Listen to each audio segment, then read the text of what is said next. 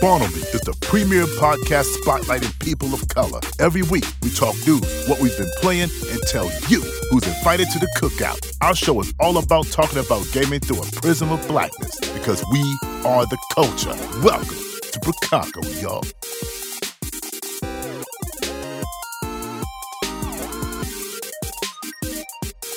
Welcome everybody to the Spawn on Me podcast. I'm your host Kahlief Adams. What the DOB? I hope you're all doing very, very well. Hope you're having a wonderful day. Hope you're having a wonderful week. It's been a lot of cool stuff happening in the space. It's been a fantastic, dope, dope week. Uh, word. I think there's a lot of things going on. There's a lot of stuff in the space that's happening.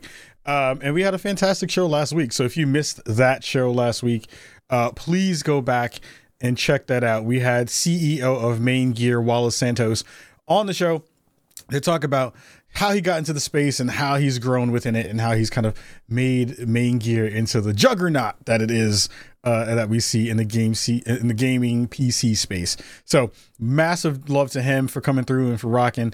And uh, yeah, it's super super cool to be able to have dope folks like that on the show. Uh, we have a banger of a show this week, a fantastic episode rocking with really cool folks. We have a lot of great conversations to be having. Uh, we have a really fantastic guest in Jason Ronald, who is the director of program management over at Xbox. So I'm super excited to rock with him. And uh, word, lots of cool stuff. Not a lot of news this week, but I think you know we'll have some some interesting things coming up in the next couple of weeks in terms of guests and conversations for sure. So let's run into the interview. Let's give Jason some love and uh, let's chat with him in one second. What's good, everybody in Brookago? We have a fantastic interview, fantastic guest with us today. Jason Ronald, who is the director of program management over at Xbox, is rocking with us here in Brookago. Jason, super excited to have you. It's been awesome to have correspondence and chats with you online, and now we get a chance to chop it up in a real way. Thank you so much for taking the time and, and rocking with us today really excited to be here and just really loving all the work that you're doing with Spawn on Me and also just seeing you reaching out across the community. As you said, we've had a lot of interactions online, but it's great to finally be able to chat with you. Yeah, I'm hyped to get the chance to talk to you. First of all, because I have beard envy, and that's the first thing. I'm jealous uh, because mine doesn't grow straight down. Mine grows out like a like a vampire and a Wolverine. so I'm excited, and you need to share some some beard tips with me.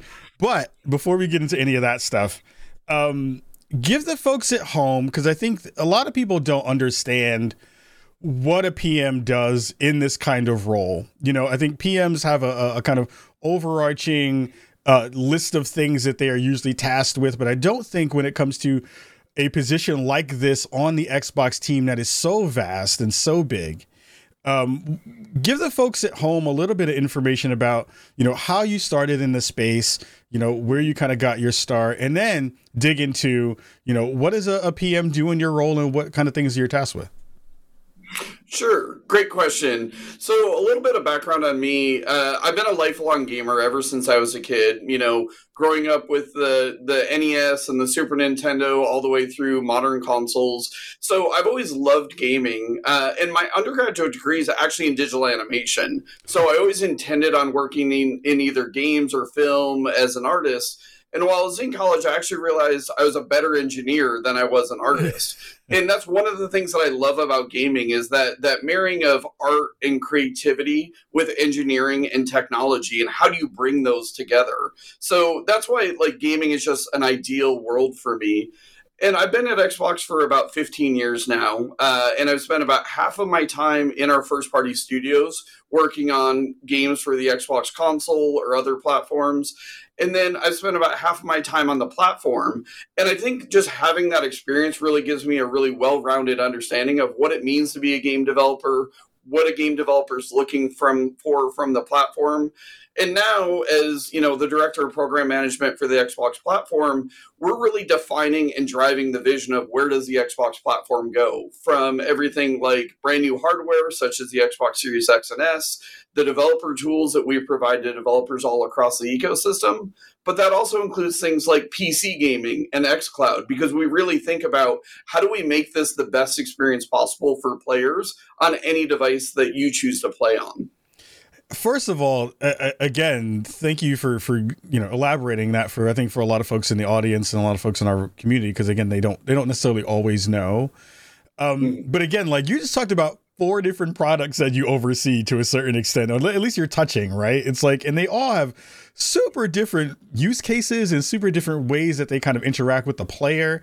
Um, but I really love the fact you talked about as a part of your background and learning of how some of this has worked has been how you've you know coupled some of that work alongside developers which i think is really important. I think a lot of folks at home and a lot of times people who are in our in our ecosystems and stuff like that they always kind of think of well game development is easy. So you know it's makes it's easy to make a game. It's easy to kind of do that stuff um, but the work that you all have done to kind of align that and give them the best practices and the best ways to, you know, connect with the new velocity architecture and all that kind of stuff is really important. I'd love to hear you elaborate a little bit more about like what has that process been for all of you to say like we're gonna not handhold you, but we're gonna give you the tools through dev kits and other kind of stuff to say we're gonna give you the space to be able to make these games to the best of your ability on our hardware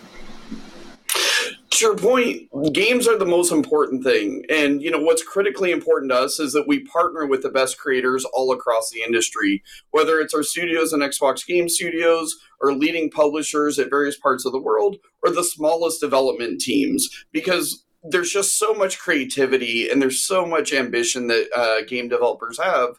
So, as you're designing the platform, and especially as you're designing hardware, very early on, we really reach out to developers all across the ecosystem and really understand where do they see games going? Where are hmm. their creative visions? You know, where do they really want to innovate and push technology or push gameplay designs uh, further than you've ever seen them before?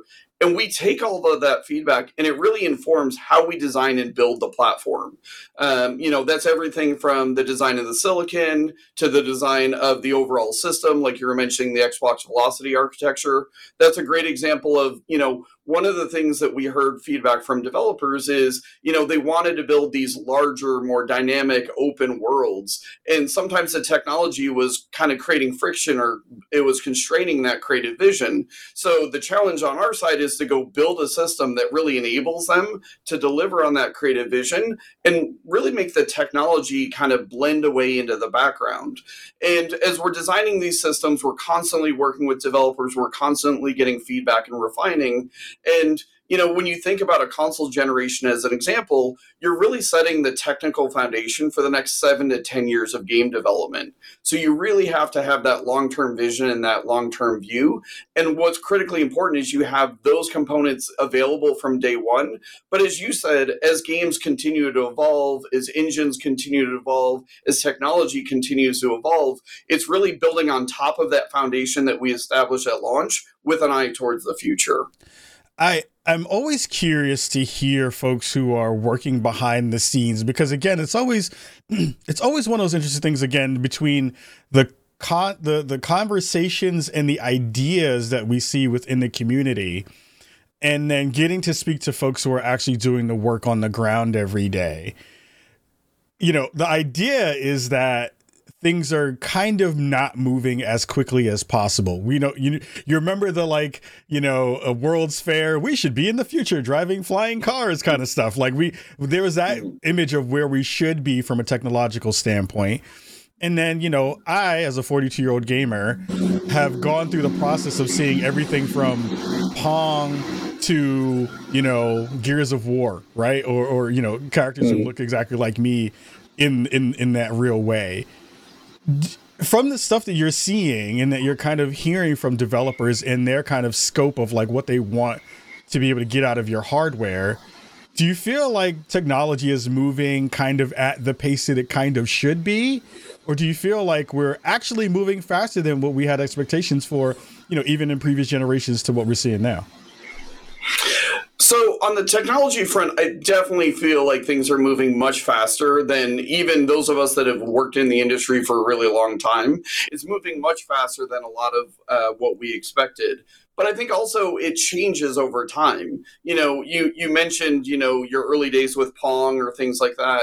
You think about things like the introduction of Xbox Live and ubiquitous online gaming. You know, you look at you know genres change over time. You know, what was hot say ten years ago or fifteen years ago, game design changes and in new game types and new game modes are created. So we're constantly really kind of think rethinking how games are built you know what kind of platforms and services that we can offer and you mentioned you know a lot of people really look at game development and you know think game development uh, is easy I will say game development is one of the most technically complex things you will ever see. When you think about, you know, a visual target, game design and gameplay ideas, performance, you know, online services, and there's all these disciplines from artists to engineers to to business models that all have to come together into this cohesive user experience that ultimately players love.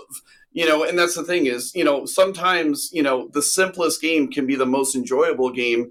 And then there's other times where it's like you're really pushing the the boundaries on top end graphics top end performance. Um, so it's just it's really the diversity of content that makes this industry uh, so awesome I, I love that as a as as a part of the conversation because it is again we're always trying to figure out ways to to better in to better inform the the player and to better inform the community of like what's happening versus what's not happening and where should have good expectations even though the internet has random expectations all the time um I think I think the delivery of some of these products and some of these concepts has been really interesting to see from all of you on the Xbox platform. Like there are things that even in the small time between the the previous gen and this gen that were conceptual that are now part of what we see every day. I remember being in a room at um, GDC and Phil Spencer walking in and talking about the beginnings of what xCloud was supposed to be.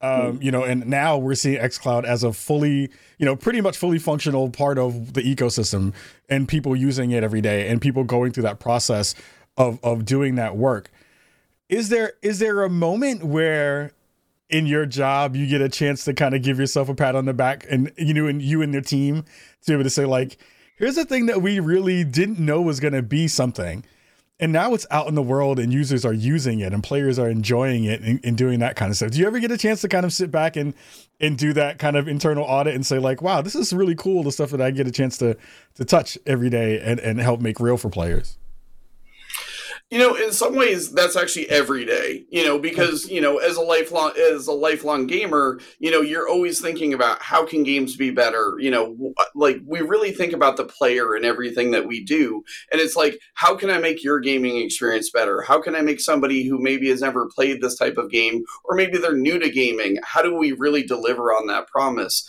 But at the same time, you know, I don't really think, you know, we sit back and celebrate as often as at times we should because we're also focused on how much further we can push the art form, you know, and really thinking about that future. And to your point, some some things take multiple years to come together. You know, there's oftentimes where we'll be incubating a technology or a game design idea will be kind of percolating for years, but maybe the technology is not ready, or maybe the business is not ready for it.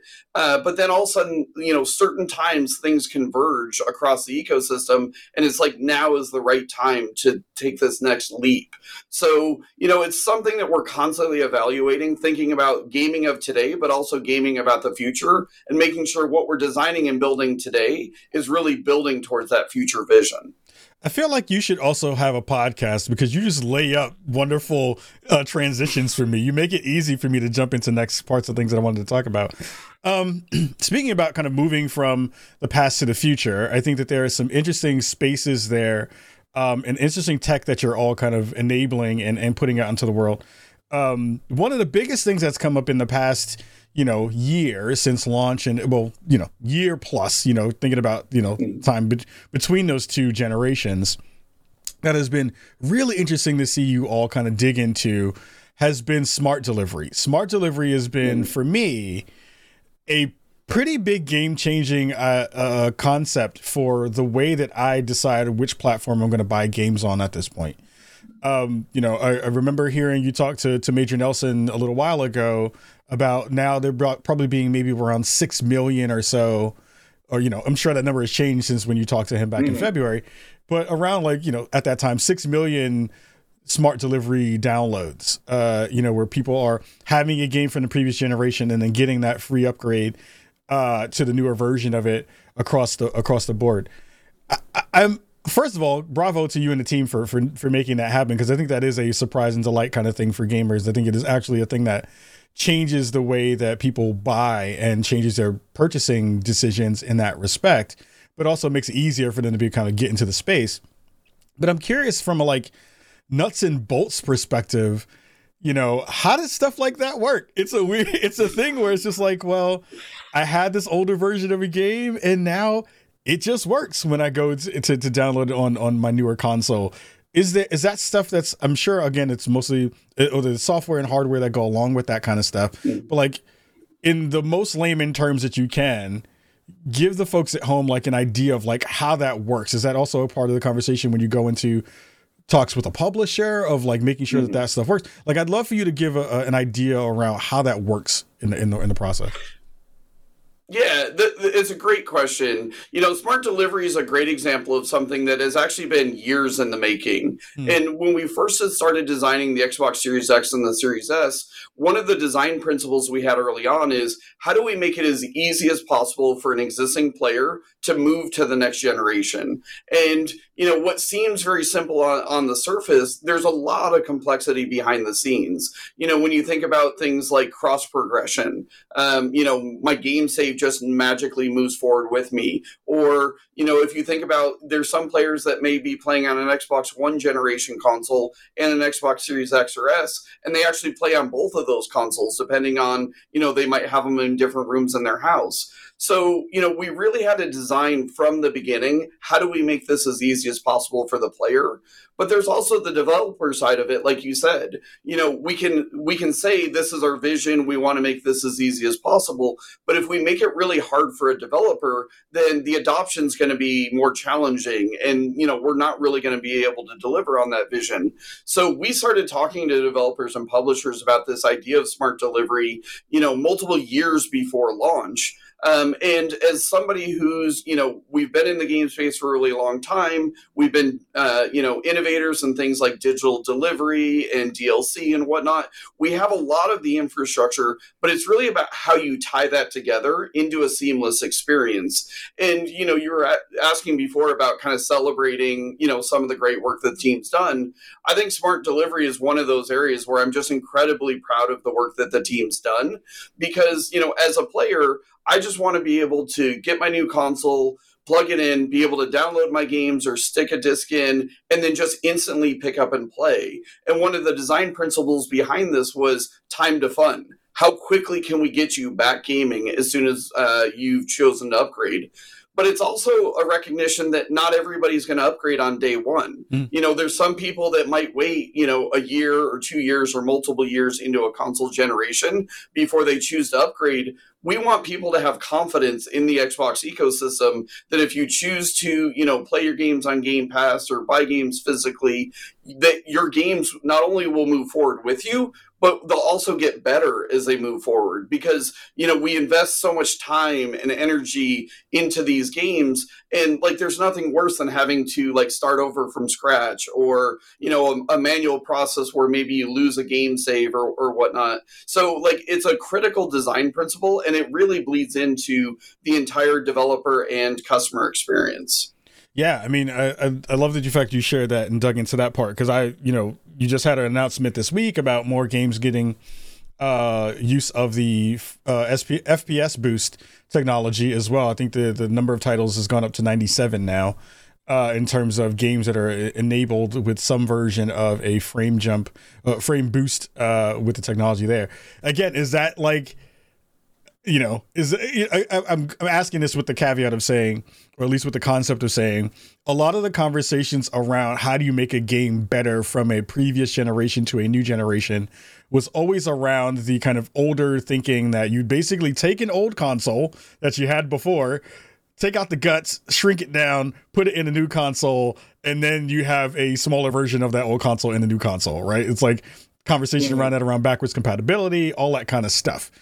Um, is this now kind of more? Is this still like a hybrid of hardware and software with frame uh, FPS boost and stuff like that? Is this a thing also where you're having to go back to developers and saying not necessarily rewrite code, but to say, you know, is there a way that you can help enable that? I'd love to hear the process about like how FPS boost works too.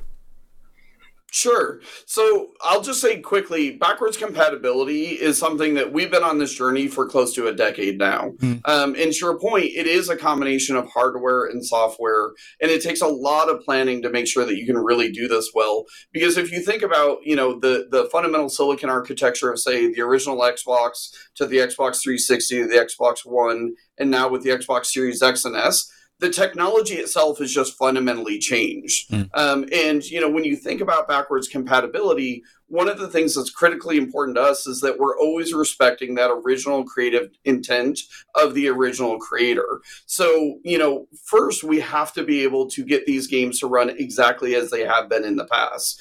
And in many cases, a game developer actually might have had higher aspirations of the, the, the of the game, but maybe the technology was limiting them. You know, and I think FPS Boost is a great example of that. Is you know, there's plenty of developers in the original Xbox and the Xbox 360 generation where it's like they would have loved to have their game running at 60 frames a second, but it was just a challenge due to the limitations of the technology. And what we do on the backwards compatibility team is we kind of look at all these new next gen capabilities that the future hardware has. And we're really trying to figure out how do we take the existing catalog of games and make them even better on this next generation platform. So you look at something like FPS Boost as an example. Um, you know, if a game's running at 30 frames a second, a game basically has about 32 milliseconds to do all its calculations, do all its rendering and whatnot. Well, on this next gen hardware, we can complete those calculations so much faster than mm. we could on the prior generation's hardware. But games on console are hyper optimized to the unique capabilities of the platform. So sometimes, you know, just running them faster will generate all kinds of challenges, such as like animations running twice as fast or physics running twice as fast and things breaking down and whatnot. So, you know, this is a skill that the team's really developed over the last 10 years of really understanding what engines, what games, what are opportunities to really advance the game with no work by game developers. Because that's the other thing too is we want game developers to be focused on their next titles and where they want to bring their titles forward. But it's important to us that you know we continue to preserve these games because you know a great game is a great game. Uh, just because it was released five years ago or seven years ago doesn't mean it's not still a great game and when you think about some of the most successful franchises, the most successful franchises have existed across multiple generations. So how do we bring those together? You know, and I look at my son as an example. You know, my son, the first Fallout game he ever played was Fallout 4. Mm. Um, and then all of a sudden, like he really loved it. He loved the universe. And then he wanted to go back and play Fallout 3 and then he was playing Fallout New Vegas. And the fact that he can do all of those things on a next generation console running better than those games I've ever you've ever seen them before. There's just a real opportunity to preserve our history in this art form that we all know and love, but also make it better than you've ever seen it before. Yeah, I want I want to dig into that because I think that that is a thing that I think about a lot now. Like I'm aim again having been over multiple generations of consoles and multiple generations of games going back to the arcade um, I think a lot about where we're at in terms of the conversation around preservation. You know, some years ago we had the fam Frank Cifaldi over on, on the show to talk about games and preservation and all that kind of all that kind of stuff.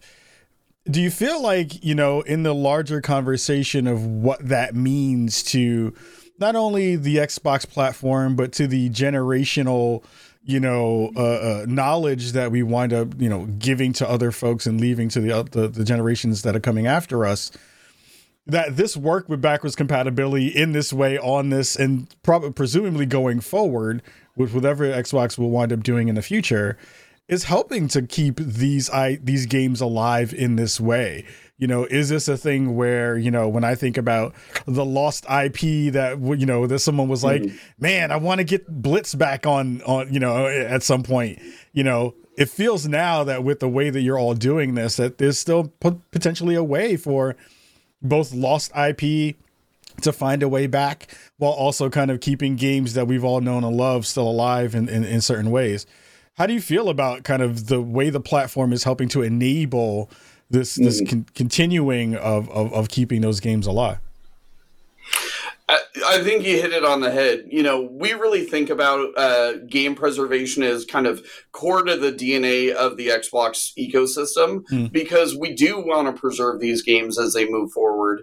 And you know, when you think about past console generations or earlier in in the game industry, a lot of people didn't think that the game that they were writing today could still be played 20 years later on fundamentally different hardware or maybe with different inputs or whatnot. You know, just recently we released some backwards compatible games on xCloud.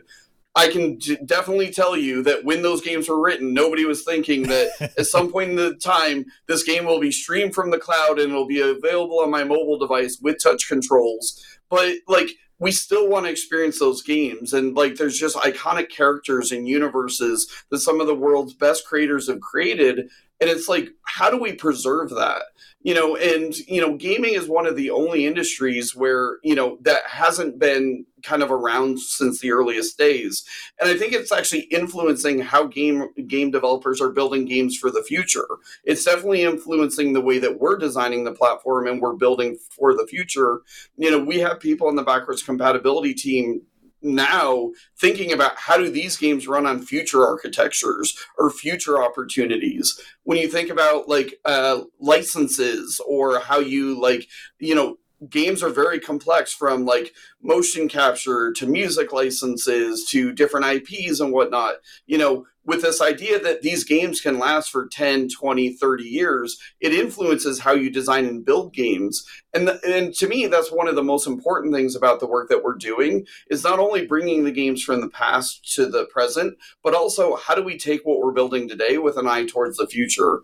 Um, and it, it really impacts everything about what we do from hardware design to platform design to business uh, models to licensing it's just critically important because it is complex to bring any game to market, uh, but it's even more complex to preserve these games moving forward. And I, and I'm and I'm guessing too. A thing that just popped into my mind as as a you know proof a proof of concept or something is one of the biggest conversations. And I'm happy you talked about you know backwards compat in the cloud, which I think is really important for lots of different things. Is it also, and I'm hoping that this will be a thing in the future, and you know this is when I this is when I put you in an interrogation chair and like nod one for yes, nod two for no. But it's you know things like you know we've always had these games where we've loved them because they've even even had a, an online you know com, uh, component to it of like you used to be able to mm-hmm. matchmake, you used to be able to play against each other in these games, and now those servers are died. You know either all those games have been disconnected from the original server servers it makes me hope that there's a space that even with the technology that you're all implementing now that even potentially maybe that could be a feature of games that we had in the mm-hmm. past that we don't have anymore that now could be something in the future based on the kind of cloud architecture that you already have is that stuff that you're also thinking about now in that in that mm-hmm. space too of like how do we how do we revitalize you know other parts of games that weren't that have now died because of you know them now being you know, a little bit older Absolutely. You know, definitely on the online services that we provide, it's absolutely, you know, foundational. And this is why you can play, say, an Xbox 360 game on the Xbox Series X or S and still connect to Xbox Live and mm. still do matchmaking and multiplayer. You know, you think about game saves as an example you know, it's one of the things that I always love is when I see feedback on social media of somebody's like, I haven't played this game from 2013. I jumped in and instantly my save was there and I was instantly transported back to the last time that I played this game. Wow. You know, if you've put, you know, hundreds of hours into a character or into a game, like we want to respect that and we want to honor that. Uh, so it's definitely influencing kind of how we think about our services, how we build our services you know, and even you know when I think about in the lead up to the launch of the Xbox Series X and Series S, um, you know, we actually migrated the entire 360 catalog to our modern store back end to streamline the purchase flow. So it's like it's this constant thing. So, you know, like the backwards compatibility team does amazing work and I couldn't be more proud of them, but it's really the collective all of team Xbox who's really focused on how are we bringing this ecosystem forward because it takes all of us to really deliver on that customer promise. That's awesome. Um, yeah, and it's nuts to be able to hear those stories too of being like, I remember this game I used to play, and now I can play it again. It's wild. Like I'm just happy to go back and now play Battlefield 4 in higher mm-hmm. higher frames per second. Like that to me is going to be nuts whenever I go back and do that, uh, because Spawn on Me is based off of that. Uh, so mm-hmm. uh, so that being a thing. Um, before we let you go, I think that there is um a question I wanted to ask about kind of the quality of life stuff that's in the space right now. I think that there is a you know, everything has moved really quickly. I think, you know, everyone is pretty happy with what they've gotten in terms of the services and the console. Um, but there's always going to be, you know, what are the feedback bits that you're getting from the community that you have all started to work on and started to go back on and see if you can, you know, fix and fine tune and some of that stuff. What have been some of the things that you've heard as kind of the major, you know, top of the Trello list stuff uh, that that you're trying to look at and, and try to knock out and kind of fix for folks that the systems are working the best that they can for them?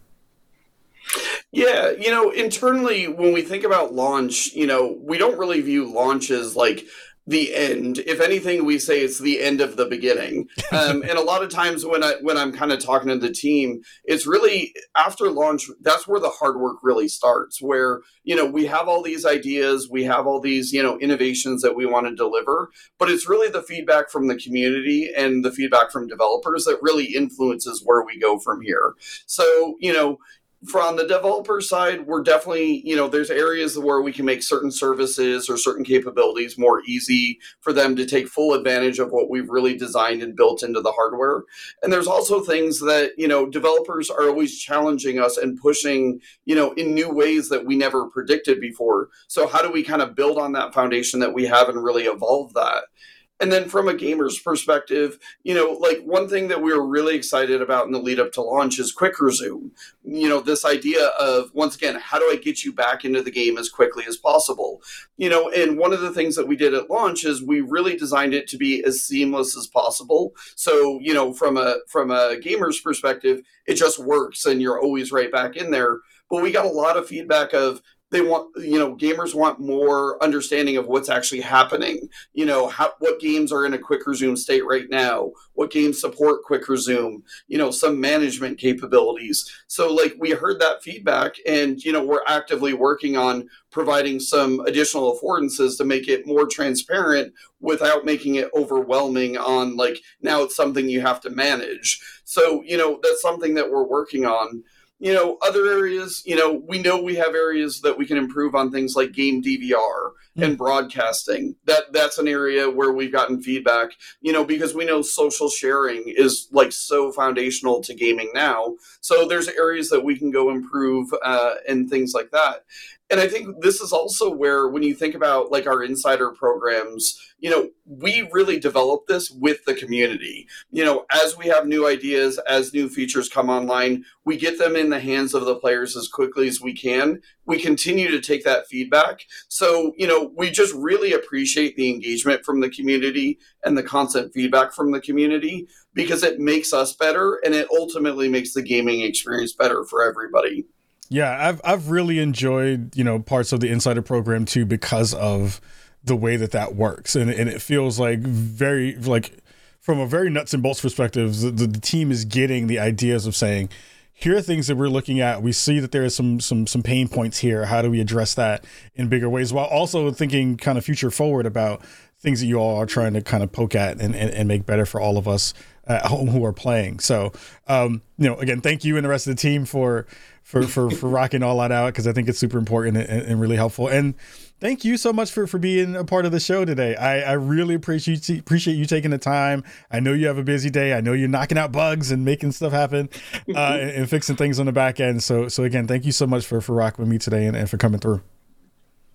And thank you very much for having me. Like I said at the beginning, I really love all the work that you're doing with the community. And please, to everybody who's watching this, please keep the feedback coming. The team absolutely listens to it, and I can't express enough how much that has a direct impact on what we prioritize and what we go after. Because, you know, we're all part of the community ourselves. So we just want to really advance this state of the art of this industry and this art form that we all love. Word, word, word. Awesome, awesome way to end this interview. Again, give Jason some love on the internets. Uh, we'll have that in our show notes uh, so you can go check out and follow. And again, thank you so much for you and the rest of the Xbox team for for making this happen and, and bringing it all. We hope to have you on again soon as we can talk about more dope stuff that you're all working on and all that kind of stuff. I need a, I need I need some cool spawn on me stuff in the store. We got to make it happen. Anyway, we'll figure it out. Um, everybody at home.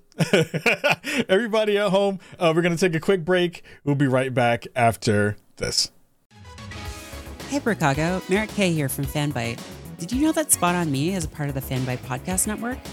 We produce a ton of other great shows like Channel F, a podcast where we talk about the games we're playing. Can I just say how much I would love for there to be a Hitman game that's just about making people experience embarrassing social faux pas, trying to like prank people and make it seem like they had farted or like tripped on something? that would be like very good. Dig up weird finds at thrift stores. So the listing says Bung Doctor V64. and take your questions about the best jokers. Labars Martin asks, What's the best or coolest weapon ever given to a mech? Gundam Fusion Rebake has a really good. Oh, wait, give, me, give me that one more time. Gundam Fusion Rebake. Yo, I heard you. Gundam Fusion. I personally guarantee that listening to Channel F will make you a better, smarter, more powerful version of yourself. So go to fanbyte.com slash podcasts or search for Channel F on your podcast app of choice today. Improvement not guaranteed. Listening to Channel F may cause jokeification.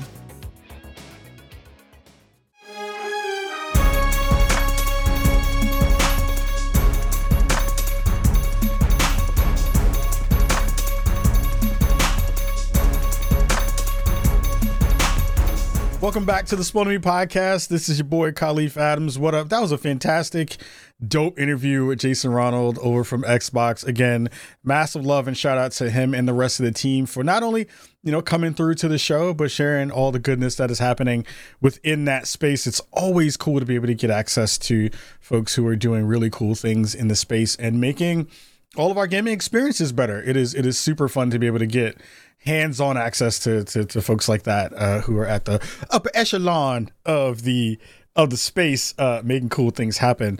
Um, this week, only really two news stories that I think are really top of mind that are really kind of super interesting in that way. Uh, the first one is about Sony uh, and PlayStation investing in Discord. Uh, you know, I have said a long time ago, I said the company that gets the company in their fold is going to have a pretty interesting and decent advantage when it comes to conversations around crossplay. Uh, you know, again, it's been a thing that has been the kind of go to, you know, resource or uh, a thing that you use uh, when you have to play with other folks on different platforms when sometimes the in-game cross-play stuff isn't working right. So this has been really interesting to see you know this be a new tactic that I think it dropped on Monday, I believe, um to no one's, you know, knowledge. It wasn't a thing where people were like whispering behind the scenes of being like, well, you know, we think Sony might be the folks who snag Discord in some form or fashion, especially after the conversation that happened a couple weeks ago around uh, there being talks between Discord and Microsoft and those not necessarily getting across the finish line. So it came to a surprise to a lot of people to say, like, what? This is a thing? We didn't know this was going to be a thing. How did we not see this coming? Maybe we should have saw this coming. Um, and there's also been conversations about, you know, what does this mean for, you know, the the overall space in terms of what we're going to see from Discord and from any company that they get in bed with. Um, so Sony Interactive Entertainment and Discord will connect the communication services to the PlayStation Network early next year. Um, uh, it says that Sony has taken an ownership stake in Discord's latest round of capital raising. According to the conversations before, there was an evaluation around at least numbers around like $10 billion were thrown out there um, somewhere in the ether to say like this is the kind of numbers that we were talking about that they turned down potentially for Microsoft. Again, no one knows what the actual numbers are yet um, in that way. But SEI president and CEO Jim Ryan, um, he didn't list specifics of how PlayStation Discord would work together, but he says our goal is to bring Discord and PlayStation experiences closer together on console and mobile starting early next year. Uh, Ryan said, allowing friends, groups, and communities to hang out, have fun, communicate more easily while playing games together. Um, it is nuts to see that this is going to be a thing, knowing that Discord Discord has, or at least has claimed, you know, since 2015 and as of December, having more than 140 million monthly active users, which is wild. Um, again, I think this is a feather in the cap of Sony. I think this is the first big move that they've made in the new console generation, which I think is important. Um, they needed to make a move because a lot of the conversations around the console was negative, both from a um, from a supply demand perspective, from a UI perspective, from a storage perspective, and from a kind of general use perspective. There are still folks that I know who are not super excited at the way that their PlayStation kind of uh, works in the way that it does. Now, mind you, you know I've been talking fairly uh, uh, uh, positively about most of my experience. I think it's been a good experience so far with a lot of weird quirks uh, that I'm hoping to see them kind of maneuver. I think this is a good conversation to start off with because it does also talk to competition, which I think is really necessary. Like, I'm going to be really excited to see what this means for Microsoft in terms of their counterpunch with this. Um, also, I don't think that this means that Discord is solely just going to be on um, the Sony platform. I think there may be wiggle room in there. Uh, let me see if they said. Uh, no, well, yeah. I mean, they walked away from a potentially $10 million deal, as reported by the Wall Street Journal, um, so that they could stay independent. Um, I don't know what this means in terms of if they still have a version where they can still, you know, do other work with other platforms. I would think if Sony's spending this kind of money, they would want it to be exclusive to their platform, which only makes sense. Um, but it's going to be really inter- interesting to see not only how they incorporate it, but what does this mean for the other versions of Discord that are usually out there? I use my mobile version of of it very very often. I use the PC version of it all the time, um, which is still a boon for Xbox because a lot of their Game Pass stuff in this in just on the Windows platform they still get a chance to be able to be in the conversation when it comes to Discord, but just maybe not on console, which is still a win um, for them in that in that way anyway. So um, it's going to be interesting to see what what winds up happening. Uh, I, I want there to be more information about this at some point, but we'll see early next year what what happens for uh, the conversation there. I think it's going to be pretty cool to see Discord integrated within a console in a real way um, like that. Uh, super cool stuff. I'm excited to see what happens there. Um, on some less exciting and, and, and kind of sad news, um, it feels like the end of an era has finally begun. Um, there was a news story that just popped up on Kotaku uh, a little bit earlier today, as of Tuesday. We're recording this a little bit early this week um, from a live podcast recording on Twitch of the Giant Bombcast. Uh, Vinny Caravella, Eric, uh, Alex Navarro, and Brad Shoemaker, some of the foundational members of that show, have decided they are going to be leaving the site, um, with Jeff Gerstmann kind of staying on um, to kind of hold down the fort. Um, I'm sad about that for a bunch of different reasons. Um, you know, Giant Bomb has been integral integral, I can't say the word, um, to the podcasting video game space forever. It is one of the first shows that I subscribed to when the crew was just Brad and Vinny and uh and Jeff and and Ryan Davis, you know, the one of the founding members who had passed away.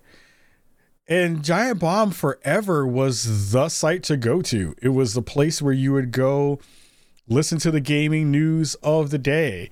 It, was the place where you first saw through the conversations when they all left GameSpot to make Giant Bomb of this model of leaving a big site to go make your own thing. We've seen that most recently happen with Kind of Funny um, in that same with those folks leaving IGN to make Kind of Funny. Um, and I'll say it's a sad day. Like you always know that those times are going to happen. They've had a ridiculous run. I think they've had probably over a 20 year run or something like that. At least it's I think it's 10 10 plus years for sure. Like it's it, probably even 15 years plus for sure. Um, because I know we've been doing this for eight, and I've been listening to them since way before I even thought about doing a podcast. So, um, I'm sad to hear that that's going to be a thing. Uh, even though you know at some point everybody has to kind of sunset the major project in a in a world where gaming podcasts are aplenty and lots of folks are in the space right now. The podcasting space is blown up since the original Giant Bomb show start started. but uh, you know, they set the standard, and there's no other way to put it. They set the standard for what all of this was supposed to be. You know, most shows that you see that are in a roundtable discussion format where people are kind of all together and talking about that stuff started from Giant Bomb. It's a place where they kind of set the set the record straight and set the standard. And I feel happy to say that we are a part of their legacy in some weird way. Spawn on Me wouldn't be here without Giant Bomb. Spawn on Me definitely wouldn't be here without that show. Um, I remember getting a chance to meet Jeff Gerstmann uh, for the first time and geeking the fuck out because I love Jeff Gerstmann. I think Jeff Gerstmann is one of the smartest, most brilliant people in this industry. His hip hop knowledge is, uns- is unsurpassed, uh, and I love him for that. Um, and and it, it it really brought together a a very cool part of the history of this industry. There's one thing, you know, I got a chance to meet Vinny and Alex and and Brad at various things, you know, through League of Heels with the wrestling stuff that I used to do uh, with them from time to time, and then being a, a super gear nerd uh, with Vinny uh, because of the way he produced the show.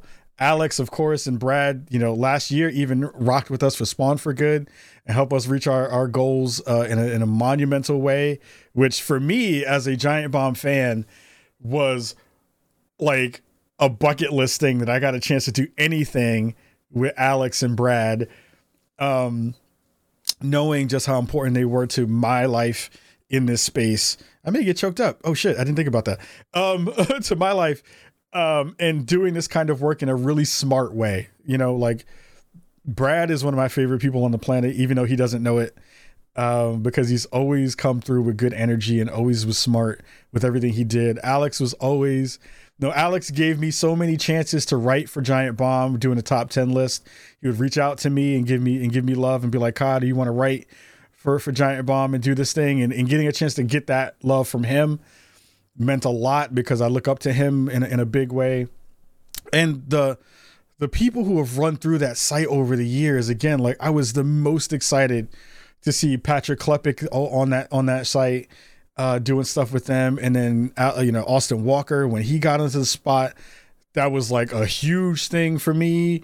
Uh, being able to see him be there and have those conversations and and last but not least like the one thing that is the podcasters or the you know you're in a video game industry proper thing that you've always wanted to do was to get on one of these marathon uh, E3 giant bomb couch uh, specials or, or, you know couch uh, episodes.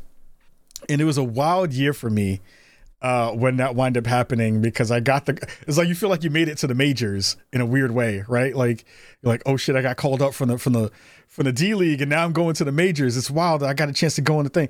And it was the weirdest, wildest time because I I ripped my pants, I had my shorts, and I ripped my shorts on the way to the show. So I was sitting there with ripped open jeans and my thigh meat is all out and my boxes are showing and I had to sit in the back row because I didn't have because my pants was all ripped up and messed up. Um, I went to go uh, earlier that day. Um, I had hurt myself. Uh, I was bending over to tie my shoe, and I poked myself in the eye from a plant, uh, and it hurt. And I was tearing and crying for like most of the day. Um, and my eye wouldn't stop watering. I think I like scratched my cornea. Some crazy shit that happened, and it was it was nuts. It was wild. Um, but it was the most happy I've been at an E3. It was the most geeked out I've been at an E3. Was sitting on the couch and getting Jeff Gerstmann to um, say my name out loud. Like you you don't forget stuff like that. Like that stuff is if you're a fan of Giant Bomb and you know just how nuts and and monumental and fun those episodes are going way back in the day when they got the like secret house where you would go to the secret house and go and go watch that stuff and they would do like all night stuff um getting a chance to be a, a part of that legacy in any form or fashion as a rookie in the game and as a person who still feels like they're kind of unknown in the space um, was monumental. Um, so I have to give massive love and kudos to the folks over at Giant Bomb for holding it down for so long. Massive love to everybody at Giant Bomb for inspiring so many generations of podcasters and content creators to be smart and funny and be themselves and to try to figure out their own niche within this space in a real way. Um, so happy trails to everybody who's going away. Vinny, Alex, and Brad, um, and and Jeff holding it down for a bit. Um, you have fundamentally changed my life in a in a big way, and um, I, I'm I'm sad to see you go, but happy to have been a part of that legacy in any small way. Um, so massive love to you all. Uh, we have cool stuff coming very very soon. Um, again, thank you to everybody who's who's rocked with us this week, uh, who's listened to the show. Um, please give us a five star review. Uh, please go give Giant Bomb some love on on with, with folks leaving this Friday as their last day. Um, and and please continue to rock with us here on Spawn Me because we bring you dope stuff every week. So much love to you all. We'll see you very very soon. And until then, we're out of here. Peace.